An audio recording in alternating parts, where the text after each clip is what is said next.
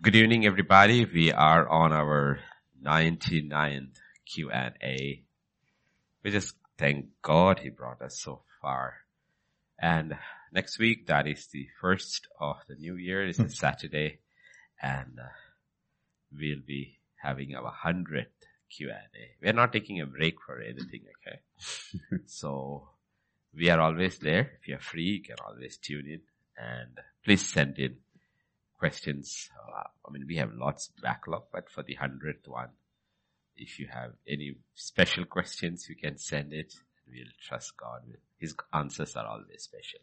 And the cup we, still holds, huh? The cup still holds. Yes, we'll all, if all those who send in the questions, we'll give you a plastic cup with hundred written on it. We're just joking. we don't Hallelujah. do stuff like that. All we do is preach. Hallelujah. Okay.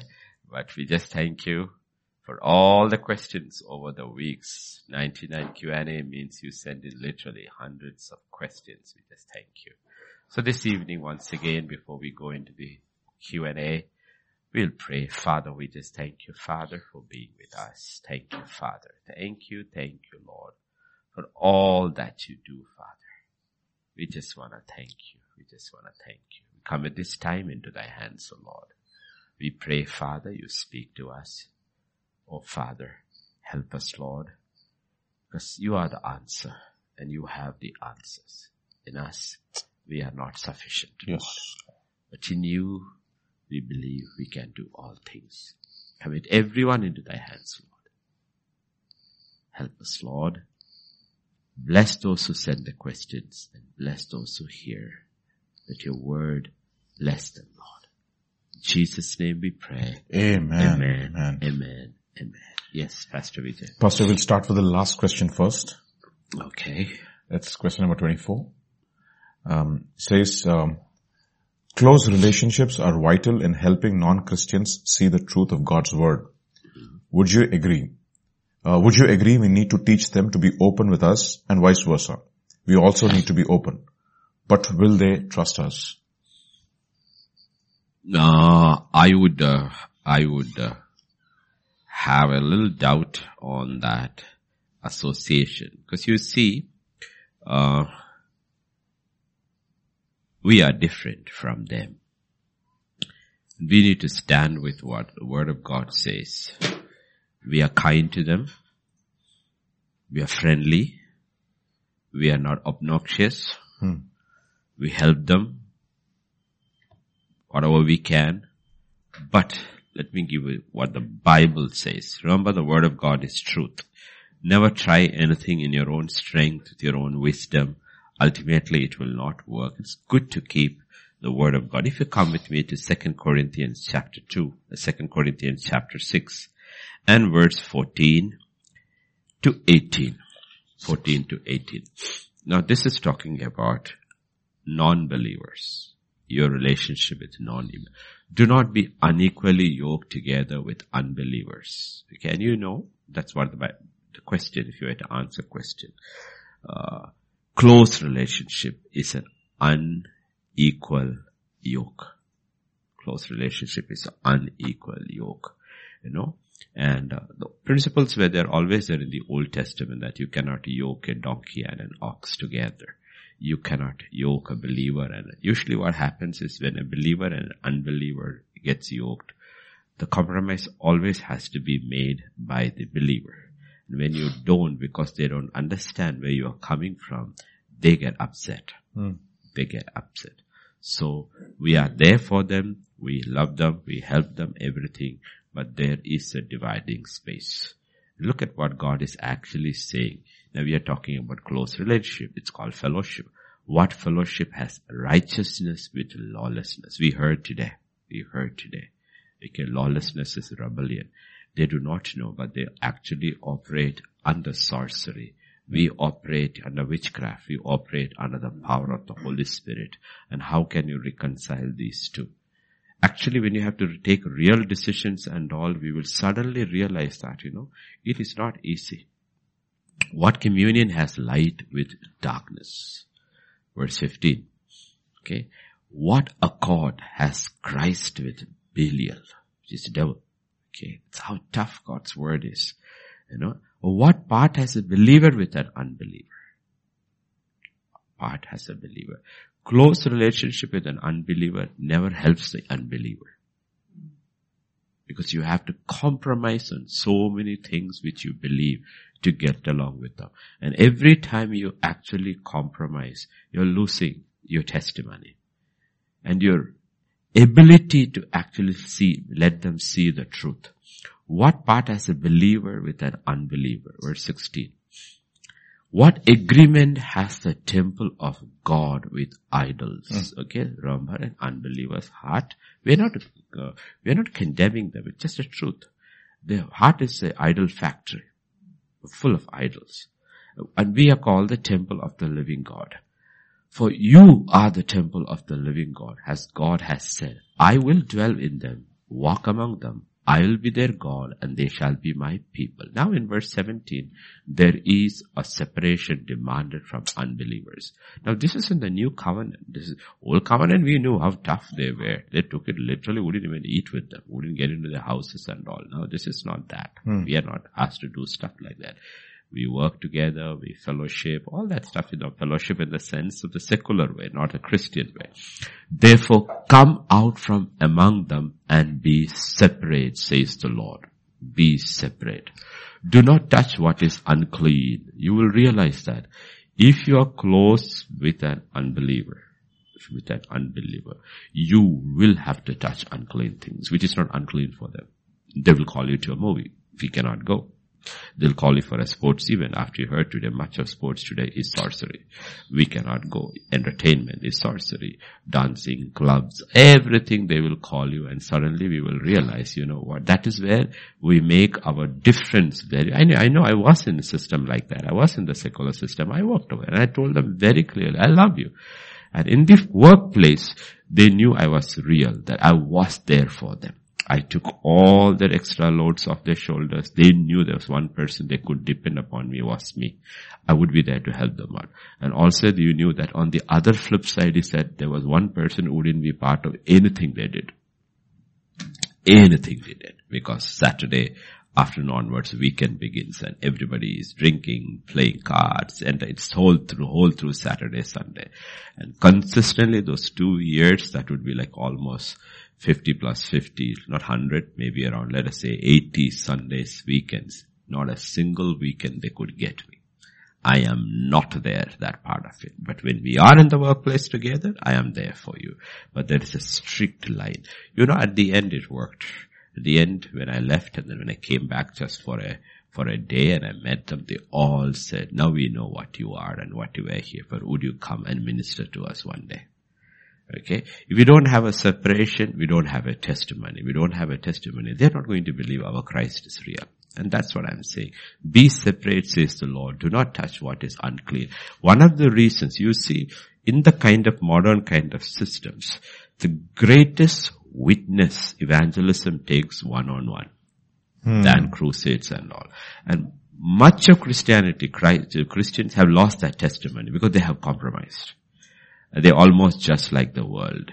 You cannot be obnoxious. In your workplace, it is not giving a tract it's not that. It's just your life. It's simply your life. One, a life of separation. Second, a life of kindness.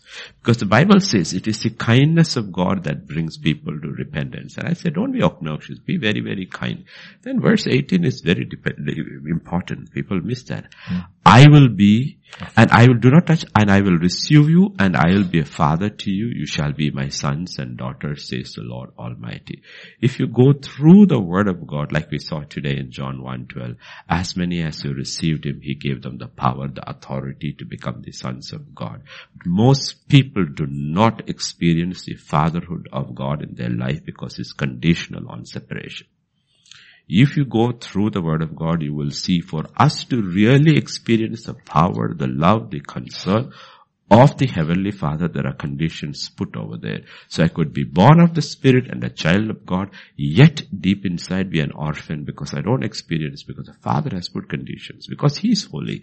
He will never compromise on His holiness. He will never compromise on His righteousness. Therefore it will demand from me certain things. So you know what?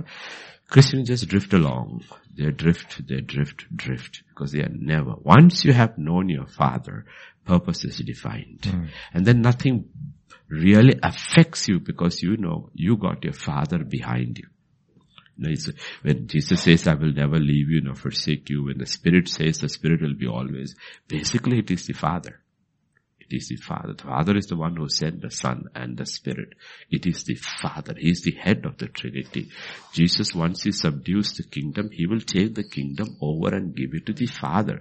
The actual king is God, the Father. He is the actual king.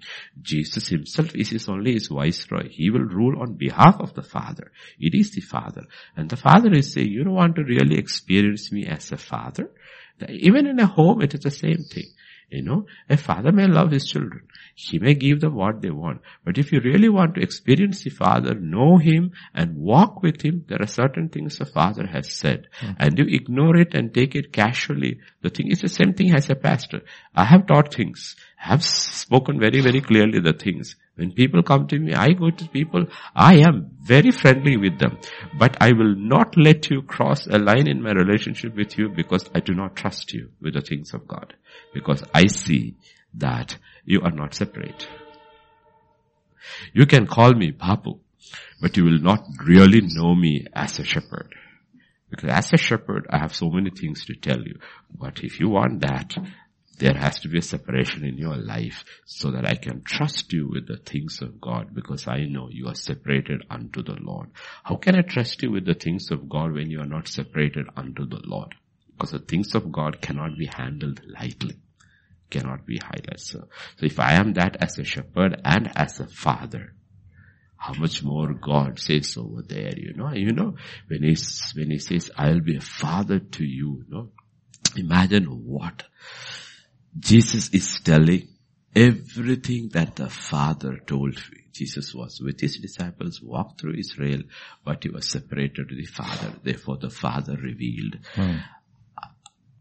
The, I believe Jesus was fully God and fully man, but I also I believe in he became man, there is something which he did where he emptied himself. We will never understand what it is until we reach eternity.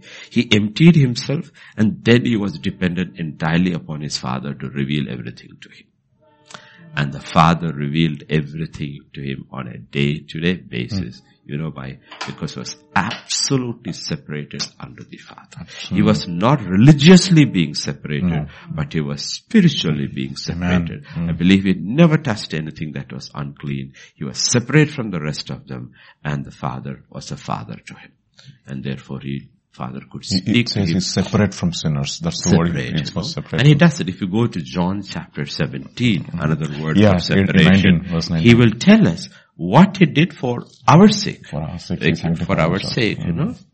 Verse 17 and mm. 18. Mm, 19, yeah. 18 to 19. Sanctify them by your truth. That means separate, set apart as holy. Mm-hmm. Your word is truth. You send me into the world. I also have sent them into the world, and verse 19, and for their sakes I sanctify myself, that they also may be sanctified by the truth. He says, you know what? I showed them before them a life of separation so that they will know how to live this life of separation. Mm. It is not that the kind which the, the, the Pharisees did. He says not that.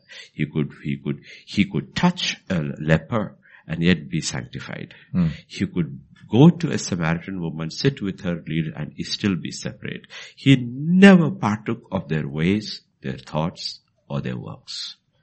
But he was always for them. Hmm. That's what God is talking about. And we are limiting, hmm.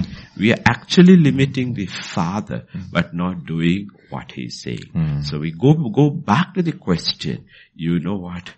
By having close relationship with uh, with non-Christians, you actually are not helping them. And you will always realize, always realize, when you are very close to non-Christians and want to be with them and go wherever, you are the one who has to compromise.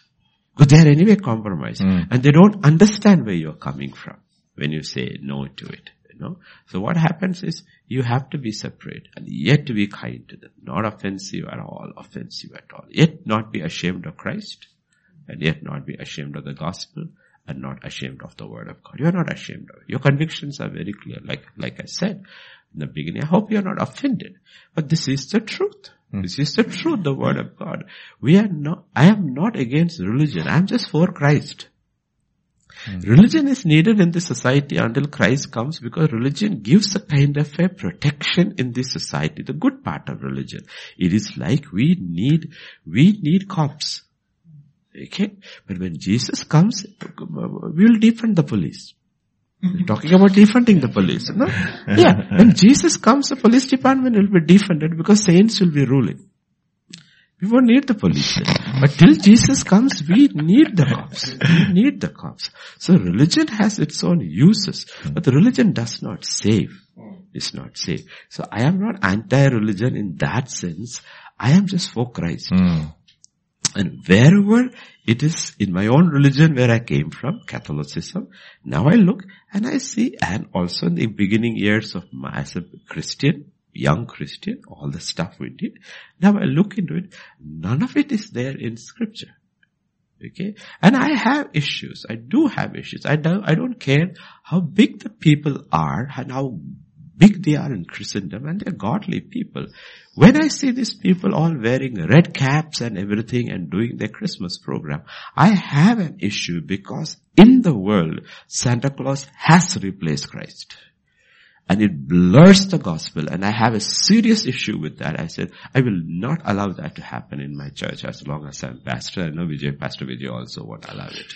Because we will not allow anybody, Santa Claus didn't die for me.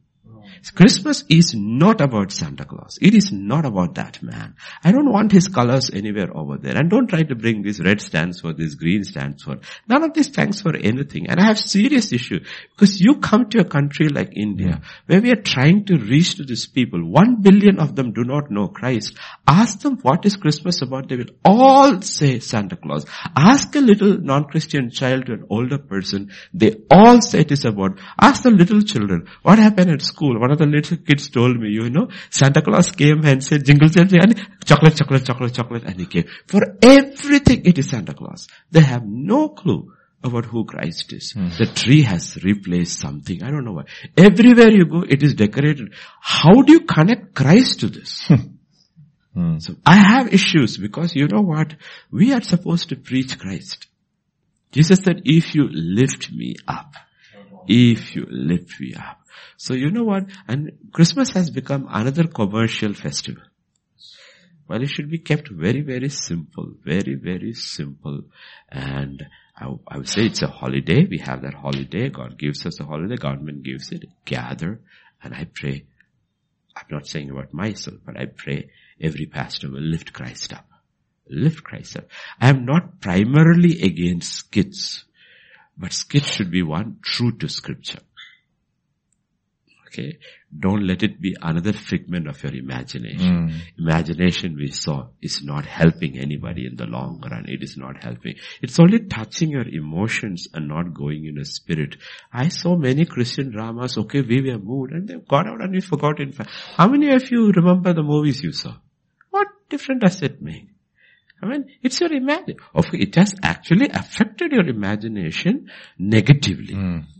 Nothing is because all movies are imagination. No hero in real life can do any of these things. Yeah. But you look at the world, everybody walks around like a hero. And he is violent and he takes it out on his wives actually. They take it on their family. Everybody is a hero because this movie Superman, Spider-Man, I don't know what man. This is not real. There was only one Superman. But he came as a normal man. And he humbled himself. He says, you really want to be super? This is the way it is. God gives grace to the humble. And the entire moviedom and fiction, everything has, imagination has come in. We have taken Christmas also and done it. So my thing to children is, you know what children? Lift the word of God. Mm above what you think is good. That's Word of God says this about relationships. In the long run, it will not work. It will not work. One of the first things I honestly thank God for my young mentors when I got saved.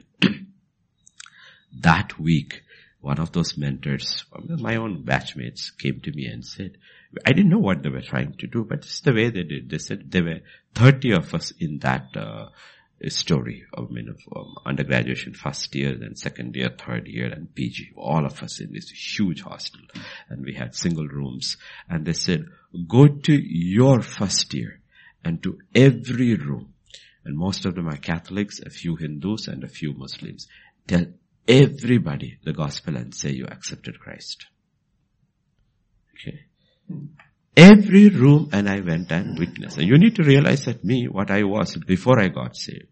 I didn't drink, I didn't smoke, but I sold cigarettes in my room because it's an easy way to make money. And my weekends were spent gambling, playing cards with for money. Okay. I got saved. I went and witnessed. The next day onwards, everybody cut off from me. Mm. Not badly. They said, James is saved. He is like that other guy in Nainan. Don't call him for anything. It actually helped me in the other way. I wouldn't have never separated from them because I was too young in the Lord. They separated from me. they just separated from me. But let me tell you, that was 35 years ago. We still are in touch. Are still in touch. And they know I am different. By mistake, they post something which is slightly obscene. Immediately they will delete and put an apology. James, sorry. It was not meant for you. Now, if I were not separate, they would have sent the same thing in the group.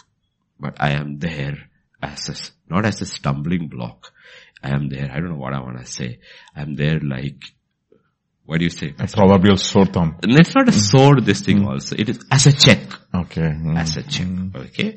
Now, what, did I become a check 35 years no. later because I was so close? I was, I was always there to help them because I was the only undergraduate student majoring in English. And English is a compulsory subject. So they all needed me and I didn't need any one of them when it comes to study. So at the exam time, everybody was in my room because I had to teach them their English paper to pass.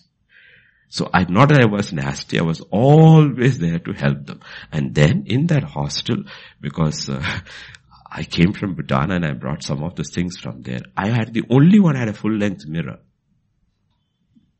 Just my own private mirror. I had a full, that would mean every morning everybody was in my room to see how good they were looking. okay. So because of the mirror and because of the language, I was there to help everybody out over there.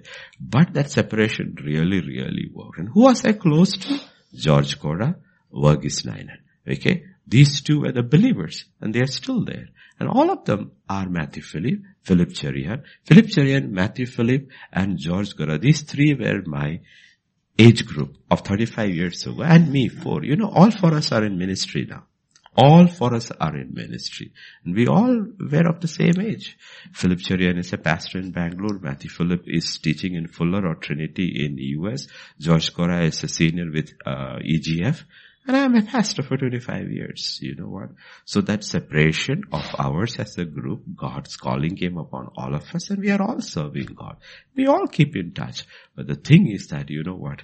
Now they have anything, they'll always personally come up the group, write to me and say that, uh, James, would you pray for us? Would you pray for us? But if we had become like this, we would have to compromise and we actually cover Jesus in our life. Mm. And Jesus is not able to reach out and touch them at their hour of need because we compromised our ministry that God had for us. So I don't believe in this. I would prefer to go by the word of God. If I have close relationships, it has to be with people who are sold out to God. At my level, I have close relationship only and who are sold out to God. Otherwise, I'm as a pastor, as a shepherd, as a father. To children, I will relate to whatever level they are. That's my duty. But my close relationship are with people who are sold out to God because I know I can trust them that they won't betray God. Not that they won't betray me. I know they won't betray God. No, that people who have a very clear, consistent testimony of walking with God, that they are sold out to God, and you need them in your life. It's not that I, they need me in their life. You realize you need them in your life because they do hear powerfully from God and they can minister to you. You know, and that's close relationships. Okay, and we won't have many such relationships in life. It will be few and in between. So there are different, even with Jesus, you look at it, he had 12 disciples, then he had three, they had other groups. But ultimately in the Garden of Gethsemane, you will see this separation. Eleven of them are with them. And then he takes three of them forward. Then he separates even from that three and goes forward because ultimately in the most crucial hour of his life, he knew he had nobody to depend upon because nobody had come that far. Hmm. So he's praying on his own. Turns back, comes back, all are asleep. So ultimately you will realize in life, you will be ultimately one on one with God. Hmm. You will have nobody because you will never know where you will reach. You look at Paul, I covered everybody's prayers, but ultimately he is in prison one on one with God most of his life. You cannot depend. You have to have that relationship with God. I'll be a father to you. But if you want to experience God as a father at that level, you have to be willing to make sacrifices in your relationship with others. Otherwise you will not be able to walk with God as Enoch walked with God and was taken alive. Hmm. Not with his wife, not with his children, not with his brothers, not with his friends. He was taken alone. And you know why? Because he walked with God that demanded a separation from God. And we are looking for the second coming of Jesus Christ. And therefore, blessed are you if you have a friend like Daniel, three friends of Daniel, and four of you can walk together. But you may have to stand alone like Joseph. Joseph. I, I always love that. That was, I said about that also earlier. I want you to turn to Genesis chapter 43, if I'm right. He's separate from yes. the Egyptians. Yes. Okay. 32. 31, 32. 30, 31, 32. He washed his face. This is when his brothers came, came out. He restrained himself and said, serve the bread. So they set him a place by himself and them by themselves and the Egyptians who ate with him by themselves because Egyptians could not eat food with Hebrews for that is an abomination to the Egyptians. And verse 33, and they were all separated. You know what? This is happening uh, after seven years of plenty. So 13 plus 7, 20 years are over. 21 years later in Egypt he still refuses to let go of his identity as a Hebrew. I am a Hebrew. A Hebrew means one who has crossed the river. He has cut off all links with flesh. He's set apart for God. And that has to be there. That has to be there. And you will always see when there is a crisis, there is an identification of somebody as a Hebrew. When he refuses to sleep with Potiphar's wife, she says, the Hebrew you Mm. brought. Mm. When this man has to the, the king's uh, cupbearer or what One of the Hebrew saints. he says there was a Hebrew over there. So why, why was he able to? Because he knew in the prison, one prisoner was different. He kept his Hebrew identity. He was separated unto his God. Amen. Yet, the Bible says he was there for all the prisoners because when they were downcast, he asked them what is wrong. And nobody sees it unless you, your heart is a kind person. You don't look at other people's problems. So please understand, the more you're separated to God, the more you are able to actually help your unbelieving friends. Okay, unbelievable. Even now, my, my old neighbors upstairs, Naresh and his wife and all of the young kids, they are this thing. They all wish me for my, for Christmas. Okay, they're Hindus. No, uncle, uh, this thing, no, when they were there, no. I mean, if they were here, no, because I was simply kind to them, very, very kind to them. 24th night, that couple will go and buy something for me, something they will buy. Uncle, tomorrow is your festival, no? We want to give you a Christmas gift. And I, the first time they did it, my eyes filled up. I said, you know what? This is the first Christmas gift I am getting and it's from eh, two Hindus. And what did I do for them? Just be kind. That's all. You know? That you kept yourself separate, you know, Mm. and you made it yourself very clear. This is what I believe. I do not distinct anything, but you, I am always there for you in little things, whatever it is. That separation actually makes you uh, a channel. Mm. Okay, without without separation, you are trying to witness uh, in the flesh. But with, with separation, you are able to witness in the spirit because they will know you, you are different. Then they will come and ask a reason. What is the reason for your hope? And you are able to tell because of Jesus. So I don't believe in that first question. I would tell young child, I think it's from New York or something, young child, it doesn't work that way. They will trust you because you're trustworthy. Mm. Not because you're very friendly with them. Mm. If you believe in something and then you compromise on that, they won't trust you. For their sake, you compromise on those things. They won't trust you. Let me tell you, they won't trust you in the long run. But on the other hand, they realize you have these convictions. Come what may. You will not You may not understand it, you may not like it, but I will not compromise on that. At the end of the day, when trouble comes, they will say, trust. They will trust. They will trust you. And trust is important. It does not come from being close to unbelievers. It comes from being separate from them and yet be kind to them. Amen. Pastor, I think there's another question based upon the similar lines. This is question number 23 again. It's got, got to do with uh, how to witness. Yeah. The preparation of the cross-cultural missionary involves training in three areas. One's head, one's heart, and one's habits. Would you agree with this? If so, please explain. Yeah, I mean, basically, uh, one's head, of course, one's heart, one's head. I mean, one's head, I would say, is that know your doctrine well. Fundamental doctrines you need to know well. No? And you should also have discernment. When you go on mission grounds, people will, you will, you should ask God to give you the wisdom and the discernment how to put the gospel across in any situation. It's primarily the gospel. It's not that you have a solution. You have to lead them to Christ who has a solution. It's Christ who is the answer. You need to know the, like I said, the gospel is very simple, but it is not easy. Don't make it easy. Hmm. Now, Jesus never lied to anybody. He said, you know what?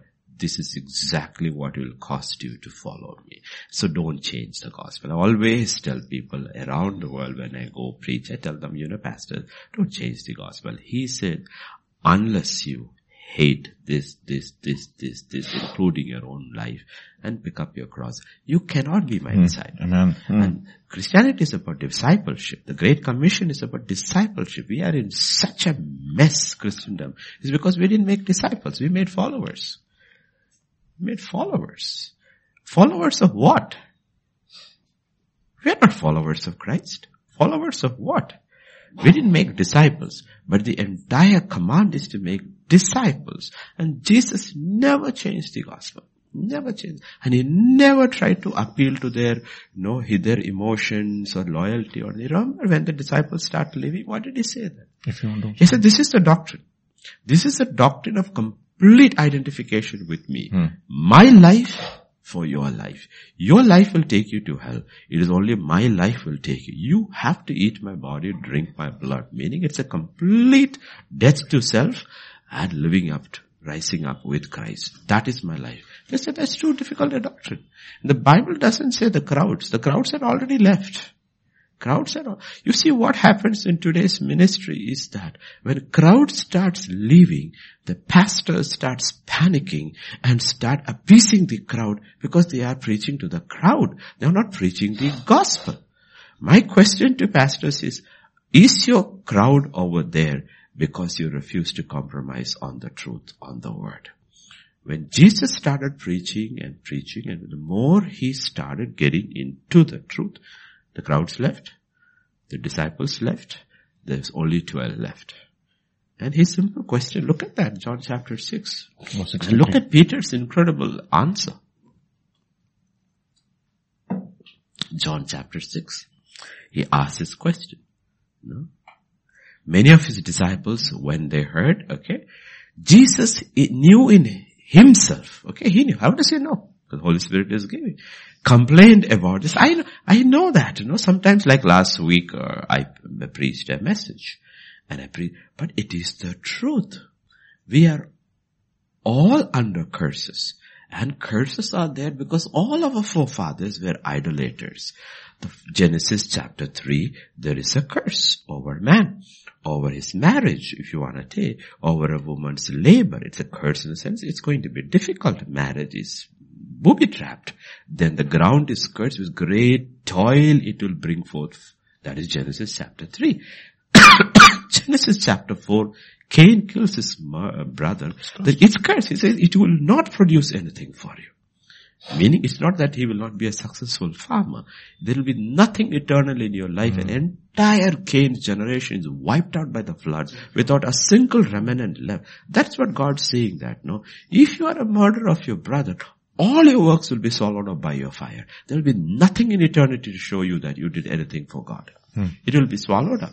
And that's what judgment did for Cain's generation. Everything was swallowed up. So it's curse after curse after curse of disobedience. By the time you come to Exodus 20, God says, in the context of the first two commandments is the third one, the iniquity of the fathers for, for idolaters. And that is a curse and we are all involved in it, okay?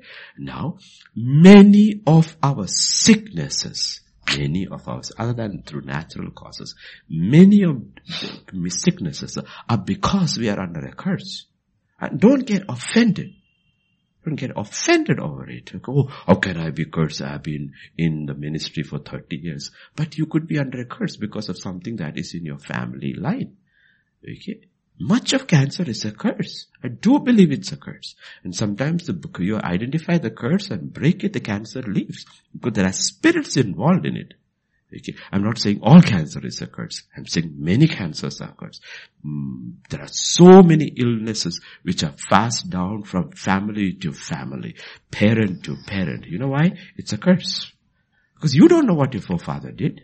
And the word of God is very, very clear. And the word of God says, break it believe it, cast the demon out and change. What caused that curse to come into your family yes. line? Don't go that way because rebellion is the sin of witchcraft. Yeah. Stop being a rebel. Stop being a rebel. It will come. It will come.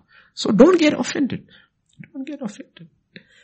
Because we have to learn these things which is in the word of God and break. And the Bible says over there, he knew in himself that his uh, disciples complained about, you changed the verse? No, no, no. 60. Okay. 66. Yes, the same thing. Go there, go there. 61, 61. Yeah. We'll go from there, okay? Yeah. And he said, does this offend you? He said, did my doctrine offend you?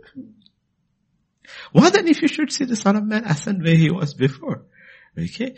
It is spirit who gives life. The flesh profits nothing. The words that I speak to you are spirit. They are life. And that's what we need to realize.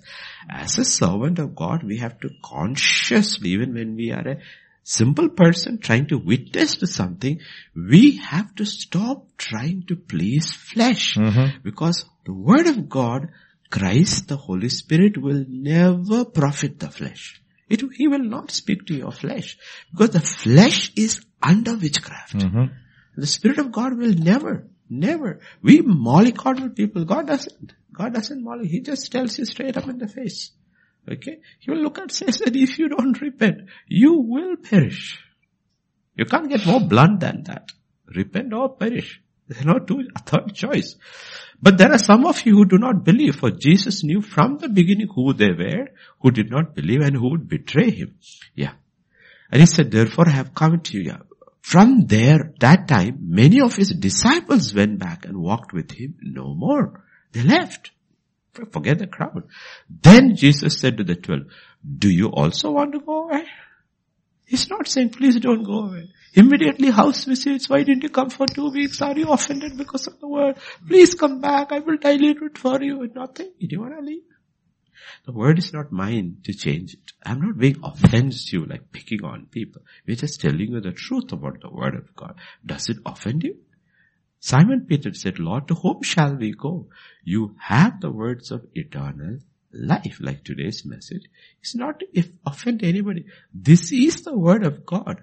Luke chapter 2, Matthew chapter 2 is about Christ's coming. Chapter 2 of Matthew is when he's two years old. In one verse, she brought her firstborn, wrapped him in swaddling clothes, put him in a manger. Out of that we made these entire imaginative stories. The Bible doesn't say any of these things. Like I was thinking, like we know oh, over here, we're so very used to it.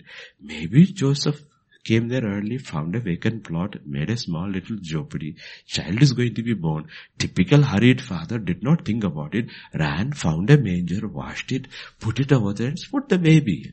It is not necessary that Jesus was born in a stable. I am not saying he was not, the only reason why I say he may have been born in a stable is because of Isaiah 1-3. And also because that word crib comes over there. That is my only thing in Isaiah 1-3. The donkey knows his master's, crib. That one line stands over there. Okay. My people do not consider. The ox knows its honor. The donkey its master's crib. But Israel does not know. So if you want to look, was it a prophetic indictment of Israel? My son will be born. He'll be born in a stable. He'll be put in a crib. The ox will be very quiet. He will not disturb because he's no, this is my master.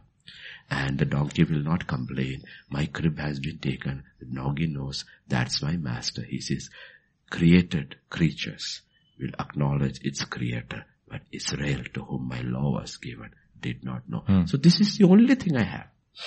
Where I may, he may be. The rest of it, I refuse to accept. I don't want to accept it. Are there Christmas carols? Yes. Where did it come from? Because the shepherds went and so. That's it. Was there a star? Yes, the star is a sign for the unbeliever, saying that here Christ resides. But in most of genuine believing Christians' homes in this world, you can't put a star. You put a star, your head will go. The real church is underground.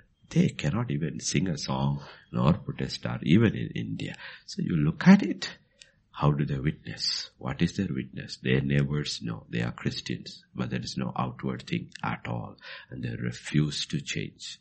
When the trouble comes, they will say, your God is God. You refuse to buckle. You are willing to give your life, yet you are not obnoxious and radical like the Muslims. You are the kindest of hmm. people on earth. You know what?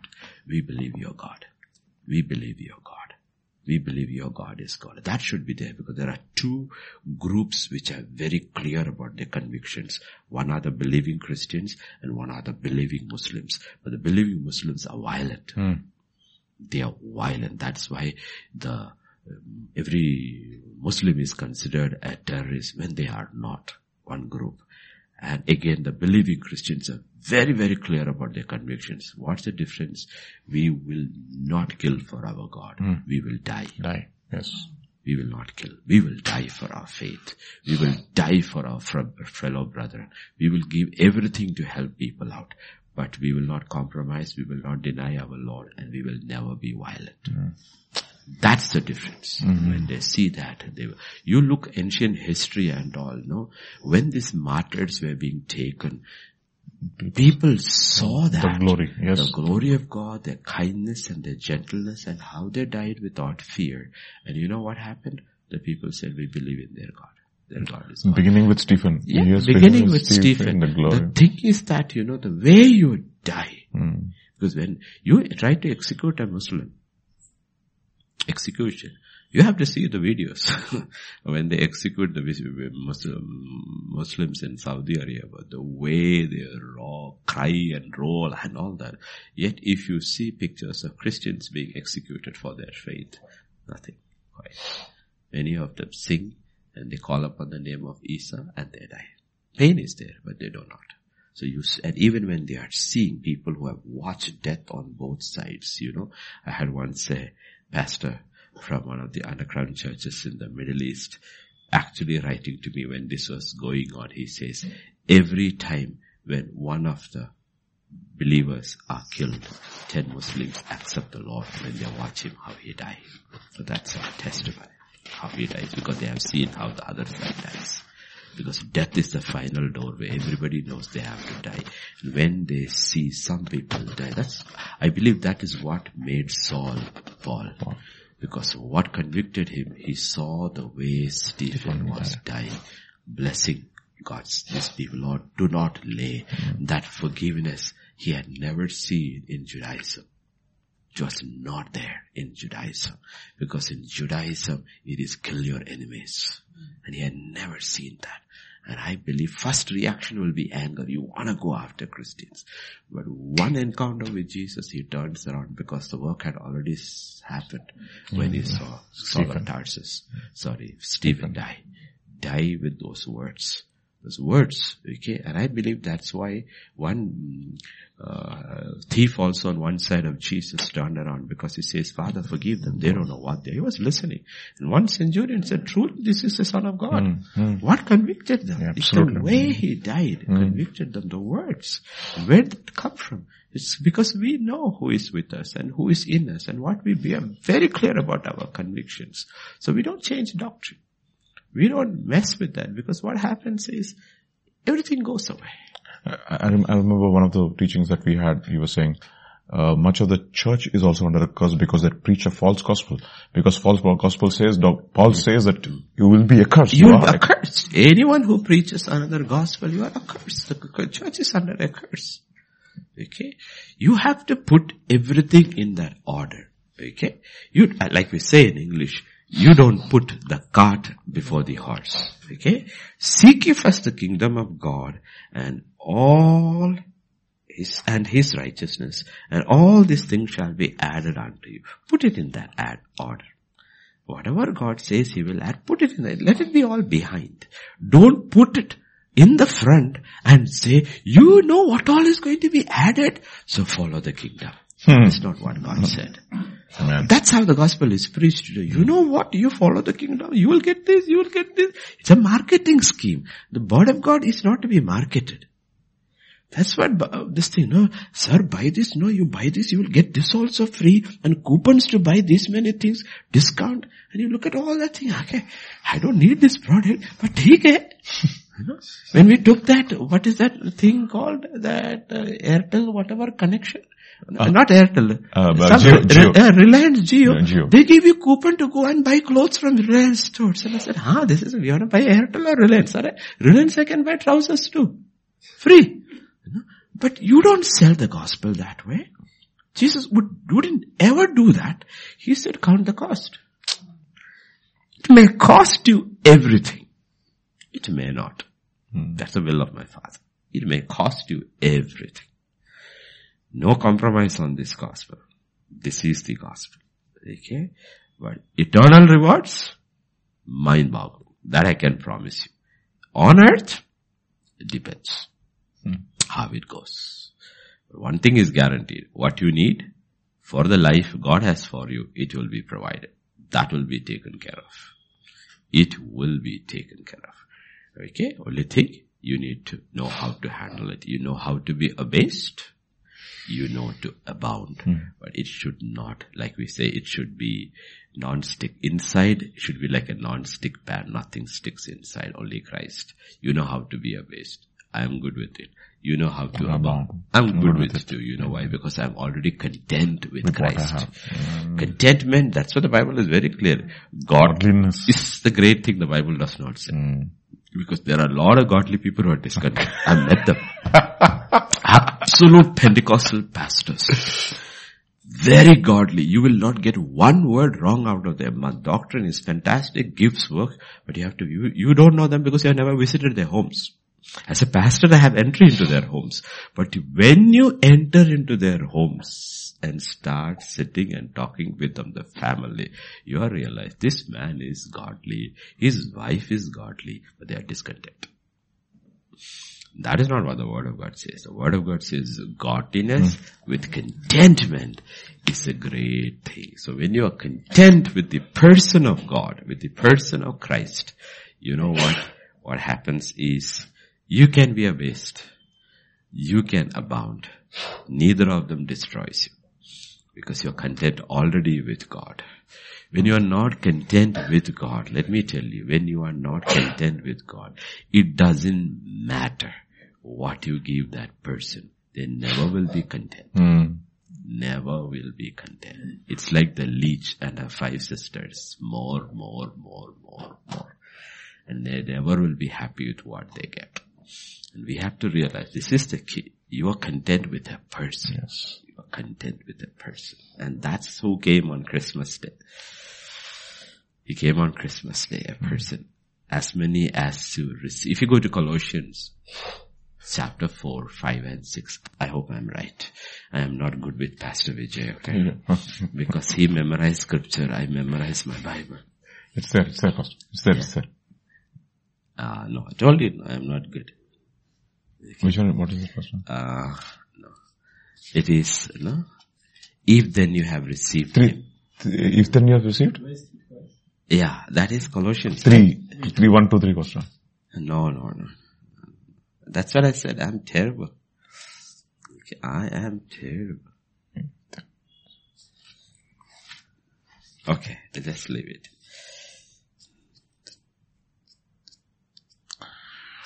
Okay, where it says, if then you have received him, walk in him. That is Galatians, I think. Uh, yeah. Galatians 110, huh? Okay. No, not 10. It cannot be 10. No, no, no, no. It is not, it is not 10. Yeah. And it is not chapter 1 either. It's 2 6? Yeah. Yeah, you see, I knew it was a 6. I told you I was bad with numbers. As you therefore have received Christ Jesus the Lord, so walk in Him. You received Him. So walk in Him. Okay. Walk you have received Christ Jesus the Lord. As many as you received Him, He gave them the authority, the power to be the children of God. Now walk in Him. How do you walk in Him? Is verse 7. How do you walk in Him? The Bible says, rooted. First, be careful about your roots. Rooted. Come on. Built up in Him Mm. and established in the faith as you have been taught, abounding in it with thanksgiving. And I will always, I, I learned it late, but I learned it that one of the manifestations of a person learning to understand God and walk with Him is that grace will be poured upon his lips. And the first manifestation of grace is thanksgiving. You'll be always grateful to God, whatever your situation is. That's what the Bible says in Psalm 45 and verse 2. Thanksgiving was, grace was poured upon his lips. You know, if you look at Jesus, you are fairer than the sons of men. Grace is poured upon you. This is spiritual beauty. Mm. And you know, many of Jesus' greatest miracles are just by thanksgiving. Father, thank you. Father, thank you. You know, and when his disciples are able to understand this, Father, thank you, or hidden it from the wise and revealed it to the children. His mouth poured with thanksgiving. And when it was not there, he was upset. When ten lepers were cleansed and one came back, he said, there were ten. Where are the nine? Because he came with a loud voice, fell at his feet, praised God and thanked him. No, he said, go and you will be healed. But he says, my expectation is when that happens, I expect people to be thankful that the grace of God will bring forth thanksgiving.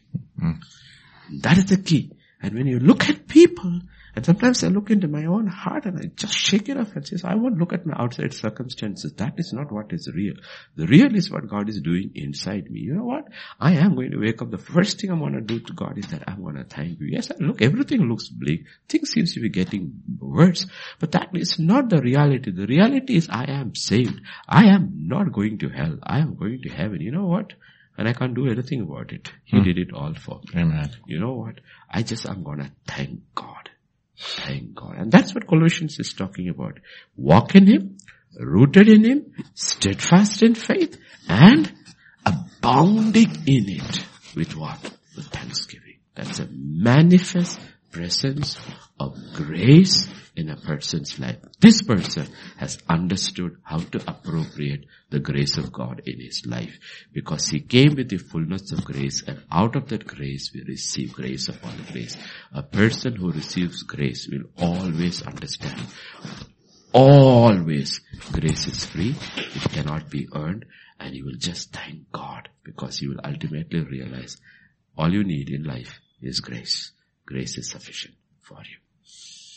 No. Yes, Pastor Vijay, let's go to the next question. Yes, um, Pastor, this is question number Uh, yes, we, we didn't 20 finish this. Yeah, okay? yeah. One's head, we need to have doctrine. One's heart, we need to have love. Love. Our heart has to be, I mean, we have to ask God, Lord, our love won't do, okay? Our love won't do. That's why God's love is the only love He accepts in ministry. Because Jesus could flip from Nicodemus to the Samaritan woman like this and be equally kind to both. From Jairus to a poor woman who's what an issue. Jairus was the ruler of the synagogue. Flip to a woman whose issue of blood. So one is rich, one is poor. And he could love them all. Mm-hmm. Okay, go just for a Samaritan woman who's married five times. You go into genuine missions into, I'm telling you.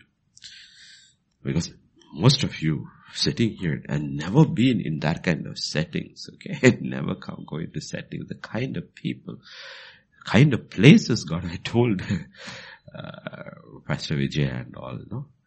One of the trips when I had to go, and I went into this remote place in Nepal. It was difficult. First you go from here to, I think it was to Lucknow. Or Gorak, Gorakhpur or Gorakhpur, Lucknow, Gorakhpur. Lucknow, Lucknow. You drive five hours from the airport to the Bhutan, to the Nepal border. Then you go through. Then the next place where you get is around 10 kilometers away. And you have this small, very small battery operated tuk-tuks. Okay. Then you get that into that luggage with your rest of your team and you reach there. And then you have to haggle. And then you get one vehicle to take you part of the way. And then from the bridge is gone. Then you have to hire another vehicle and that is a Omni. And in that Omni 10 people sit. And I get the best seat between the driver in the Omni and the passenger middle. In the front of the Omni three people sit. And the gear shift is between your legs. And you have to sit like this so you can shift the gear. and you are going on mission. Now let me tell you, there's no money in it. You don't even get one rupee out of this. Okay? And these people are very, very simple. You reach late in the night at 10 in the night and there is no signboard, nothing. They will just tell you, tell the driver to drop you at this particular point. They drop you over there. Now you have to cross a raging river at 10 in the night, no lighting, over a hanging bridge which is swaying like this with the light of your mobile everybody. And then the pastors, two people have come over there. You have to walk one hour before you will reach an auto rickshaw. Not, it's, it's a kind of an auto. You can't even call it an auto. At least thank God they carried my suitcase. You walk over there. Then all of you get into it. Then they take, for me, they get, take you to a hotel wake up. That's, you can't call it a hotel. You can't call it a lodge. They wake you up. The lady gives you the room. And I will tell you, I heard very distinctly when I was leaving from Hyderabad, was parking my suitcase. I heard the Spirit of God say, take a bed sheet. So I never take a bed sheet when I go because everywhere you go, you get decent accommodation. I pay for my always, almost always I pay for my accommodation and I always get a decent place. This time he said, take a bed sheet. I didn't take a bed sheet. When I opened and I saw that room, I heard him say, didn't I tell you to take a bed sheet? Because you couldn't sleep on that bed. You couldn't sleep on anything. You know, that night, the first thing I reached at 11 in the night, the first thing I did for one hour was clean the toilet because you couldn't use it. It was that filthy. Then I slept on my towel. Now when you're talking about missions, but next day when you meet the people, they are poor and you just love them. It was a three day pastors conference and you look at them, some of them had walked 8 to 14 hours to reach that place. Walked. You wanna complain? Walked Mm. up them. You wanna complain? I just, I just, my eyes were, I said, Lord, thank you. Two days, third, third day, they, they said third day, and tomorrow is Saturday. Nepal, it is Saturday. So they said we need to leave early on Friday because some of them has to walk six, seven hours before they reach. So they said, uh, pastor, usually meeting begins at nine o'clock. Would you be okay after three days? Would you come early in the morning by seven o'clock? Teach us for two more hours before we can leave. I said, I will come. I will come. And every day we walk to those places. We walk to these places. Okay. What I'm saying is when you are talking about cross-cultural missions, I told you this about 25 years ago when I met this great man, great man of God in the sense, genuine missionary, 50 years, you know, and I told the Lord very big heart, I Lord, if you call me to the ministry, I will go anywhere. But Lord, I say with this great humility, take me to a place where there is a Toilet. toilet, a restroom, a toilet, because right from childhood I am used to it because we lived in government quarters. In those days onwards, we had electricity, we had running water, and we had proper toilets. I'm not used to not having a toilet. God, God always answered my prayer. When I told this man, he said, James, by your one prayer, you have taken world's half the population out of your ambit of your ministry because they do not have access to a toilet. Do you want to stick to your prayer? I said, no, I want to change it. I want to change it. So when I'm talking about cross-cultural ministries, you need to know the gospel in its simplicity. Mm. One, doctrine, well, but simplicity, because you cannot teach them the way we teach in our churches. They won't understand. So if you ever see me in missions, I preach like this at all. I, Lord, I need you. I need your help. I don't know them. You know them. Take over and make it simple for them.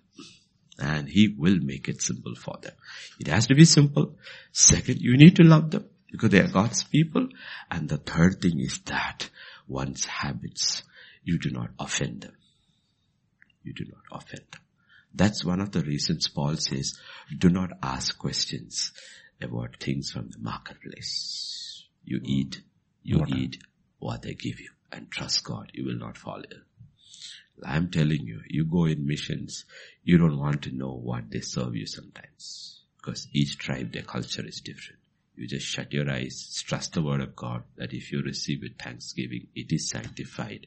You're not going to get your Bisleri bottle and Kinley bottle and there is nothing over there. You eat what they give you, you drink what they give you and trust what God says in Mark 16. Even if it is poison, it will not harm you. And I'm telling you, I've fallen ill in five star hotels. I have never fallen ill in the villages.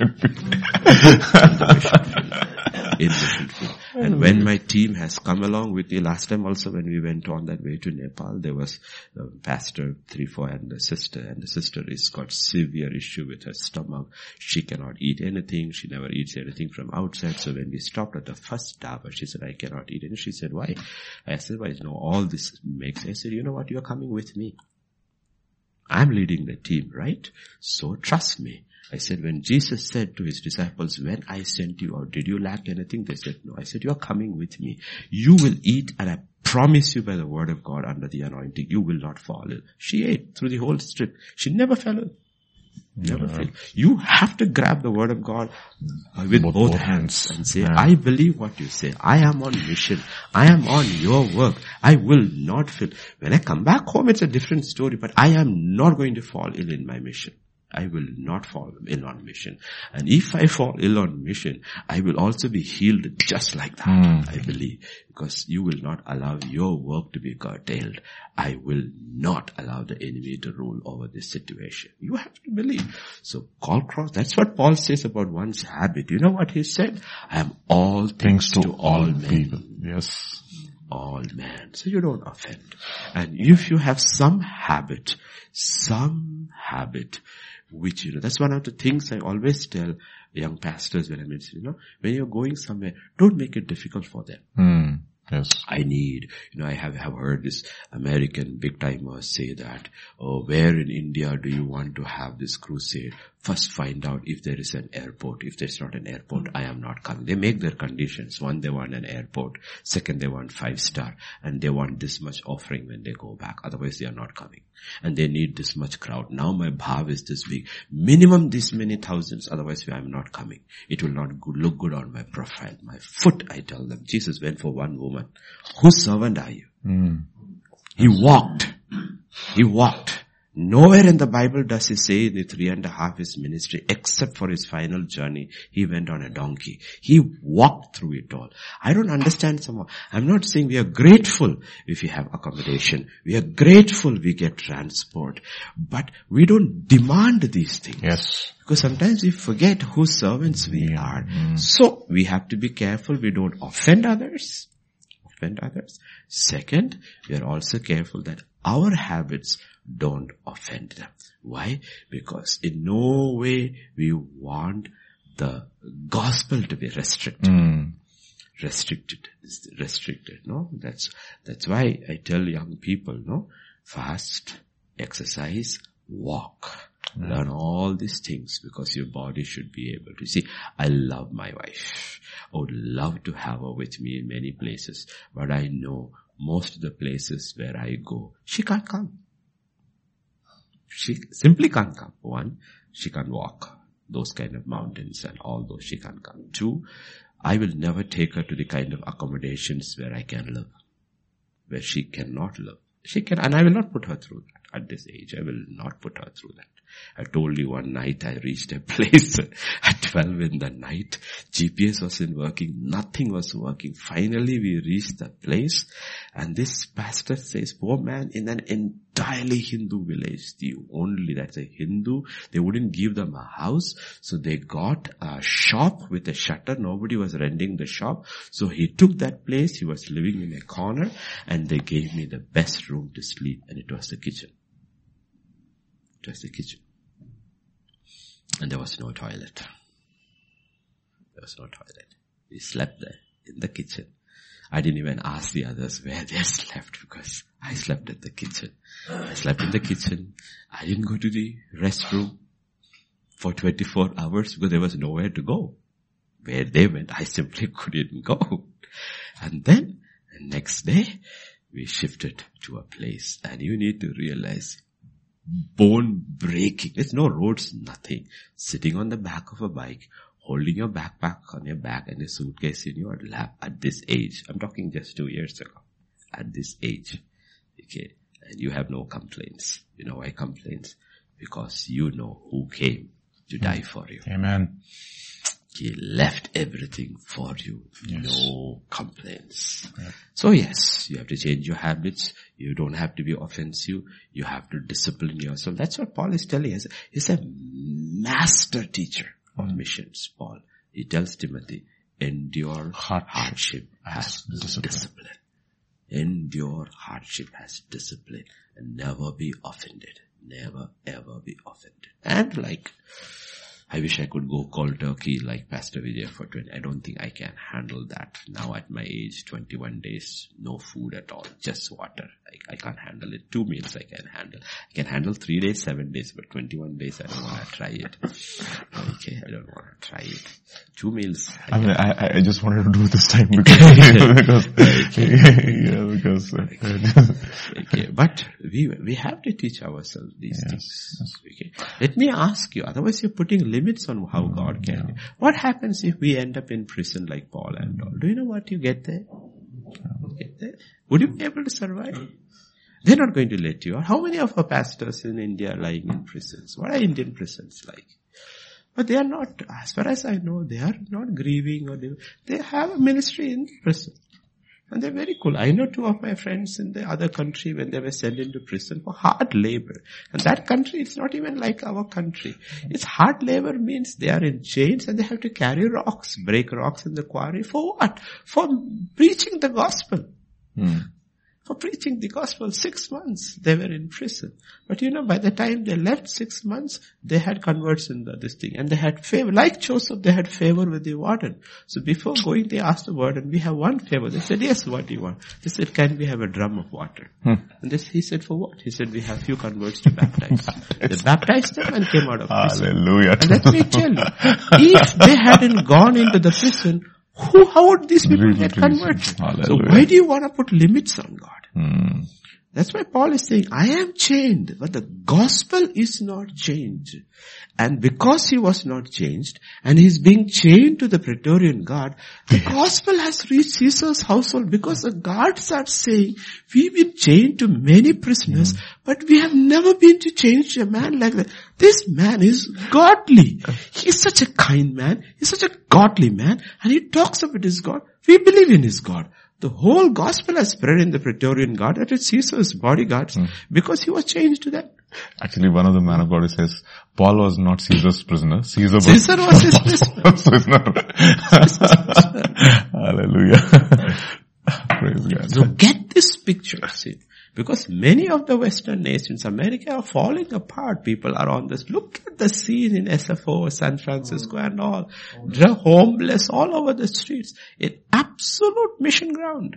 It's easier in US than in because the entire culture is Christian. Yes. Here we have to be very, very, Very careful. careful. because the That's goons are waiting to see What, what a place it is. You can is- just go to the streets and you preach the, can go there and sit with them and And really talk to them and help them through it because the, here it is a different thing. You have to be always watchful. Even if you're trying to help somebody, somebody else who's be watching will come and beat you because you're trying to convert. He is not worried. This fellow dies in his poverty, but if you convert him, he gets upset.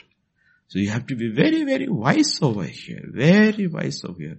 Our boys used to do that and Pastor Ramesh still does it. Every day he does it. He goes in the night, he feeds the beggars, he sits with them, he gives them the gospel. That's why I love him so much. I tease him. I said, you are not Mary, you are Martha. You cannot sit and listen to the word, but you are out there always serving the Lord. I said, we need people like you.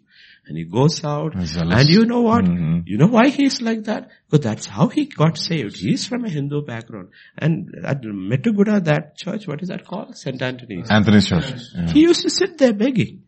Sitting as a young man, he used to sit there begging. And God saved him. And he's always grateful. And you know what? Because God saved him from that, his heart and his burden is to people like that. You look at him, he's out there. And you have to see how many people he knows in the city, how much they give him stuff. This, this whole winter, he has been distributing blankets to the beggars and the poor on the streets and food and vegetables. He will get it every day. He will go and give it to them. And he just doesn't do social work. He will give them the gospel Gospel. and he will pray. And that's what God is talking about. You have to look at where God is sending you and say, Lord, I take the limits off. I will not limit, like Psalm 78 says, I will not limit your hand by my unbelief. I am available. In the palace, I will preach. To Agrippa, Felix. In the prison, I will still share. You decide where I am. Hmm. But one thing, I will witness Christ and I will abase. I will about. If Felix calls me to have dinner with him, I can eat with Felix. If I'm served for six months prison food, I can eat that too. I am good. I am good. We will not put either way. No, I cannot eat Felix. Then you are going into I cannot eat because you know what? I am a prisoner for Christ. I will only eat prison food. God said, dude, that is false humility. Mm-hmm. Okay, eat with Felix and then go eat that also. Amen. That is true, whichever way God. So we need that doctrine, but learn in missions. You have to learn to put the gospel very simple. And don't, do not hesitate to pray. Mm-hmm. Because you cannot convince anybody. But everybody wants prayer. Mm-hmm. When you pray, in the prayer, lift the name of Jesus. and believe something to happen. Pray. Believe something to happen and love them from your heart. Simply because God loves them. Say, Lord, help me to love them the way you love them. And third, because I'm telling you, boy, have I had troubles in mission fields. Like in winter, it's the most difficult in some countries. You want to puke in a church meeting with everything is closed. It stinks. Wow. They don't wash their clothes.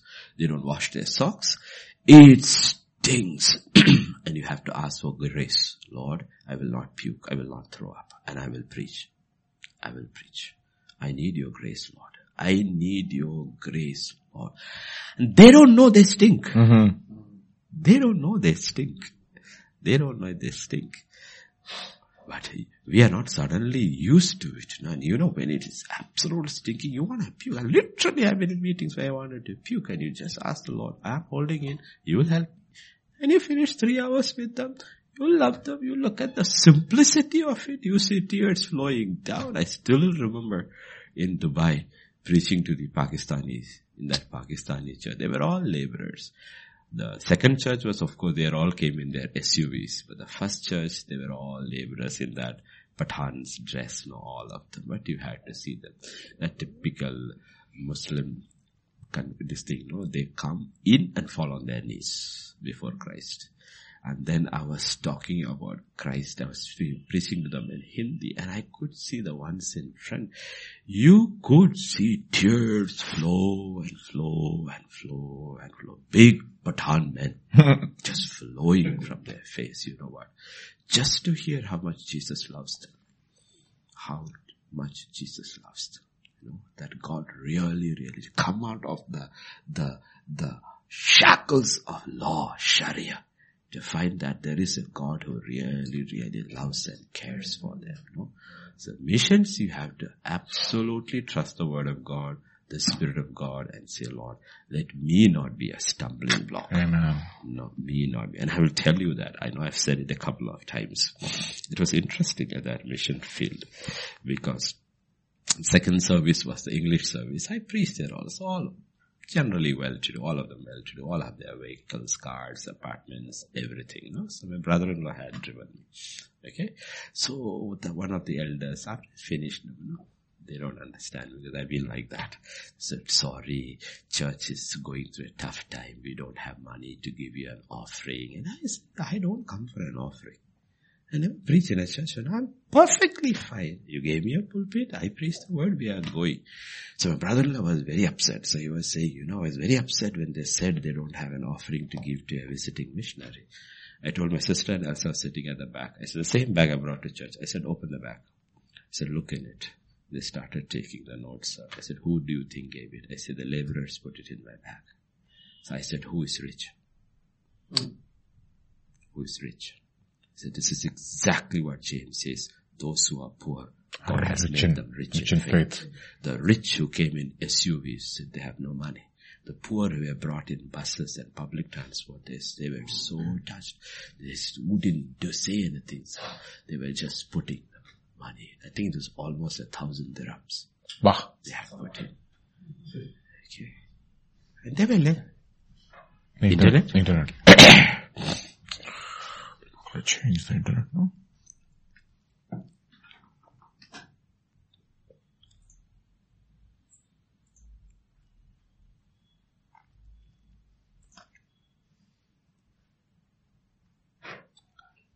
Check, check. Oh, sound is there. Internet is gone. Are we back? Almost. Okay. So I'm telling you, missions Unless your heart is right, you will be a grumbler. You will be miserable. But if you love the Lord and love God's people, you will, at the end of the day, you will really, really, it's, it's a different, what do you call it? It's like a sportsman who wins the race. What do you call it? Adrenaline rush? Yes, adrenaline, yes. I still remember one place where I reached, they did not even have electricity when I reached that place, but some, somehow they had mobile. And many of these places, they don't have, they have like two hours electricity per day, so they have these solar panels. Somehow the news had reached them that pastor eats roti for night. Hmm. These poor people had never made roti in their lives. They made roti which was like cardboard. Not only that, they broke it into pieces and kept it. And they made one sabji with bitter gourd or something along with it. And I sat and I ate with them. You know what? It's because they did it, I was thinking, these people who I've never seen in my life heard from somebody from somewhere and they went out of the way to make something they have never made. Okay, you know what? You just want to thank God. Mm. You just want to thank God for them. Samsung missions is interesting. Pastor, I think question number 21 will be a good call. For somebody else in okay. mission, I'm not mentioning land or place or country or this thing. Let me tell you something, okay? There are places where you will, if God takes you there, they don't like fresh meat. If they, if they eat the meat for them, which is tasty, is once they kill the animal, they bury the meat for three days. Mercy. Okay? After three days, they take it out, wash it, and they cook it. And it stinks, but they like it. And that is one of their delicacies. And they may serve it to you. what do you ask for? Grace. Let us have grace. Let us have grace. But that's what you say, that's what you say before a meal, right? There are certain, certain meals where you will understand the meaning of grace when you say grace. Lord, I really, really want to be thankful over this meal, Lord. I really need it. In me, it is not there, oh Lord. Oh Lord. Oh I just need it, Lord. That's 21. Actually, that's, a, That's when I remember my old uh, nursery rhymes when I learned as a child. Some like it hot, some like it cold, some like it in the pot. Nine days old. but he would tell you, they are loving people. okay? The further you are away from the city, The simpler. the simpler the people are, the easier Yeah, the gospel. minister. No imaginations. How about that? No imaginations, no pretensions. They're very simple. The ease and the joy with which they accept the gospel. You have to see it like that. That is the reason The gospel more you come into the poor. city, you mm. break your head over them. You need slides, you need all this stuff, you need animation, and still they will sit like As if you're doing, God is doing them a favor. You should be grateful, God, that I came to listen to your word. Hallelujah. this is the other side around. Oh my gosh. I love missions. I missed two years. That's one thing I missed. Then this Omicron came in. Was waiting for the travel restrictions to be lifted, to be, to be back on missions. The joy of missions. Yes, Pastor. Actually, question number 21 is a good corollary, Pastor. Our ungrateful hearts and unthankful tongues mar our fellowship by causing us to miss a thousand opportunities for exercising for it. Would you say this messes up fellow? Of course. Oh, of messes up course, of course, of course. I mean, we don't even know what luxury is. Hmm. Think about Jesus. I always ask these people, and even the countryside, when I tell them, they understand it. I said, think about it, okay? 2000 years ago. I said, now you are, you are, you are even in the countryside, things are all normal. I said, 2000 years ago, Jesus came in this body, ate, he had to go to the toilet. I asked them, where do you think Jesus, the son of God who created the world, went out to the toilet for? Where did he, did he go? And we look at it, we wouldn't go that way anymore. He had no running water. He had no electricity. Nothing, everything that we take it for granted. And if power cut for one hour, we complain, we, we don't know what to do. I said, you know what the son of man, do you know how we lived 2000 years ago? In a poor, I will tell you, it's a poor carpenter's house. Because the Levitical law was there. But still he went outside. Outside, yes. yes. He went outside. Okay. And I said, we don't even know what luxury is. He is God. He is God. And he looked that way. And he had no complaints. And he was thankful. He's always thankful. Okay, he's always thankful, okay? We need to have, we need to, I'm not, I'm not saying that when something should be done better, uh, you should not say that, you know, this can be done better. But you can say that without being unthankful. Without being unthankful. One is a different issue of justice and righteousness. The other is the issue of heart. You're still thankful. You're still thankful. And ungratefulness and thankfulness will kill you. And that's one of the first signs if you go to Romans chapter 1. Hmm. And even though Yeah. they knew God 21, Verse 21, yes. I think it is 21. They were ungrateful, unthankful. Yes, Pastor, it's Okay. 21. Because although they knew God, they did not glorify Him as God, nor the first fall of man from the knowledge of God is he becomes unthankful. Unthankful. That's the first thing you have to notice. Whenever you notice, he said, be careful. You're on the way down. Hmm. So the first thing mentioned is that though they knew God, they did not glorify Him as God. And their heart, they were not thankful.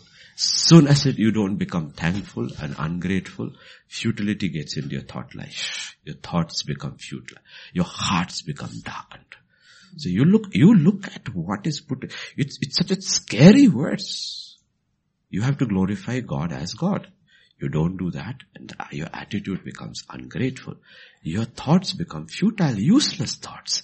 Your hearts become darkened and the slide goes down, down, down, down, down, down, down it goes down. So yes, that question is very, very important. And one of the sim, see all these things. If you go to Romans 10, 10, okay? Romans 10, 10, you, you have to get this. I had it on my notes this morning.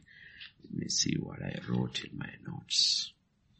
Aaj notes. Yes, 10, 10, yeah.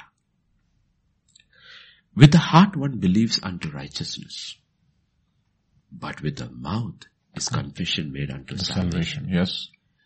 You believe in your heart for righteousness, but you don't believe in your heart for your salvation.